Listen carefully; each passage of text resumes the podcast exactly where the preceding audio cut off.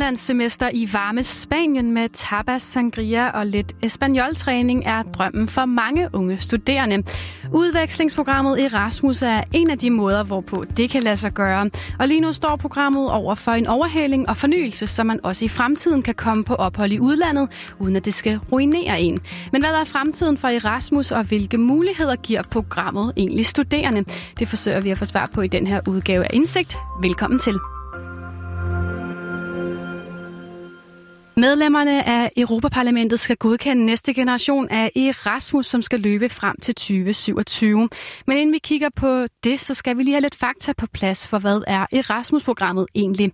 Det er et uddannelsesprogram, som skal gøre det lettere for studerende at søge udveksling. De studerende kan kvitterfrit studere på en anden skole i EU, og de får samtidig tildelt et legat.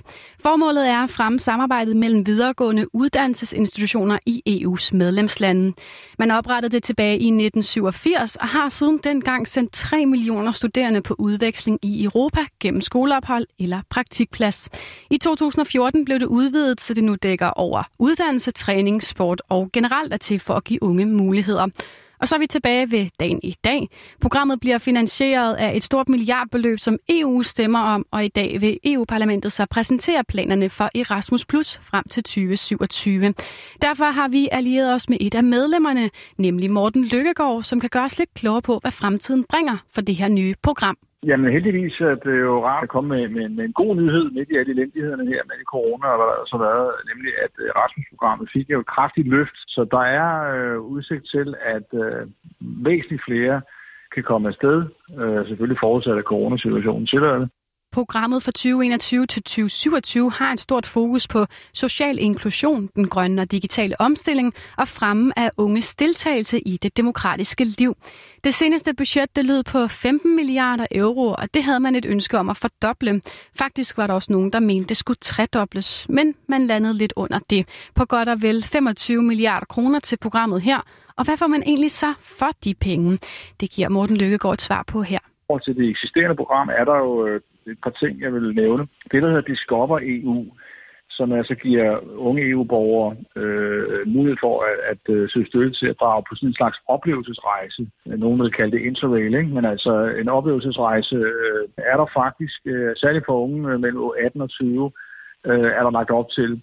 Og det er jo en, en udvidelse, fordi normalt taler vi jo mest øh, studerende og lige, og så i nogle omfang også voksenuddannelse. Men det der med, at man kan komme ud på en oplevelsesrejse, det er jo en udvidelse. Så det er den ene ting. Og den anden ting, øh, jeg vil fremhæve, er, at der, der er fokus på erhvervsuddannelse. Så nu er det ikke bare som siger, universitetsuddannelse, der kan komme afsted, men også folk på erhvervsuddannelse.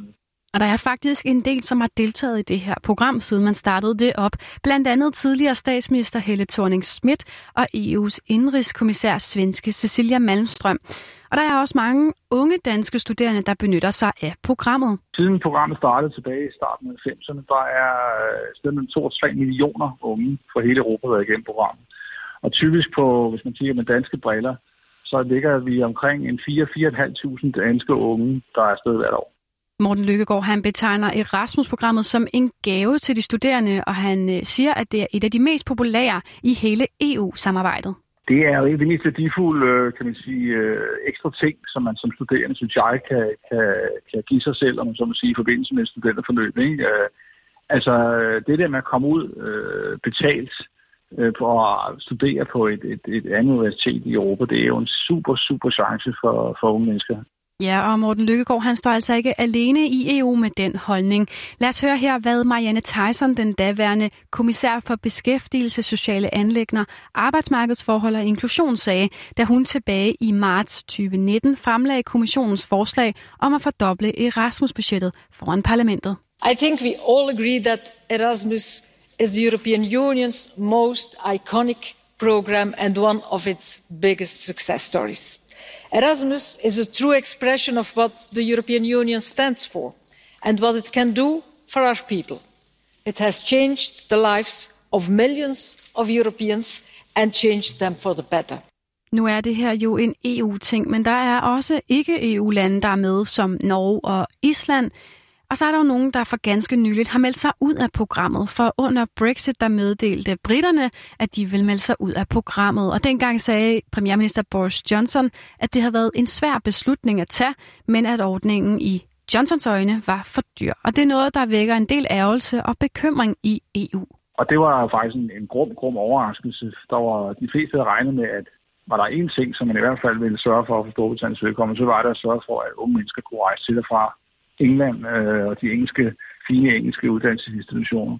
Men det ville man altså ikke, og, øh, og det får stor betydning, fordi det er meget populære steder jo øh, for, for mange, også danske, at tage til, at tage til England. Så det, øh, det må vi se, hvad der kommer ud af det, om der man, om man på den mellemlange bane får forhandlet sig frem til en eller anden form for erstatningsaftale. Men det ser tungt ud, øh, som det ser ud lige nu.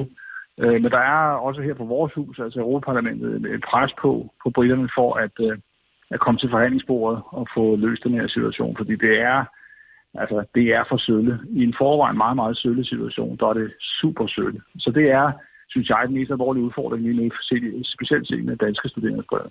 Siden Erasmus' start har mere end 300.000 britiske studerende arbejdet eller studeret i Europa som en del af ordningen.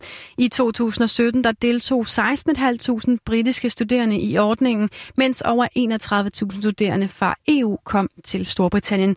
I stedet for den her øh, ordning har britterne lanceret deres eget internationale program opkaldt efter den britiske matematiker Alan Turing. Faktisk er Storbritannien i top 3 over de lande, som danske studerende besøger studerer. En af de mange studerende, der har været afsted til udlandet igennem Erasmus, talte vi med tilbage i december, og det er hende her. Jeg hedder Karoline Bang, og jeg er i gang med min kandidat i London på Royal College of Art i rumdesign og arkitektur. Som du kan høre her, så bor Karoline Bang i London, og hun er i gang med sin kandidatgrad, som hun selv tilskriver sin udveksling i London. Jeg var i gang med min, øh, min, min bachelor øh, på arkitektskolen og designskolen i København, og søgt om at kunne komme øh, afsted i praktik et semester øh, på mit tredje år.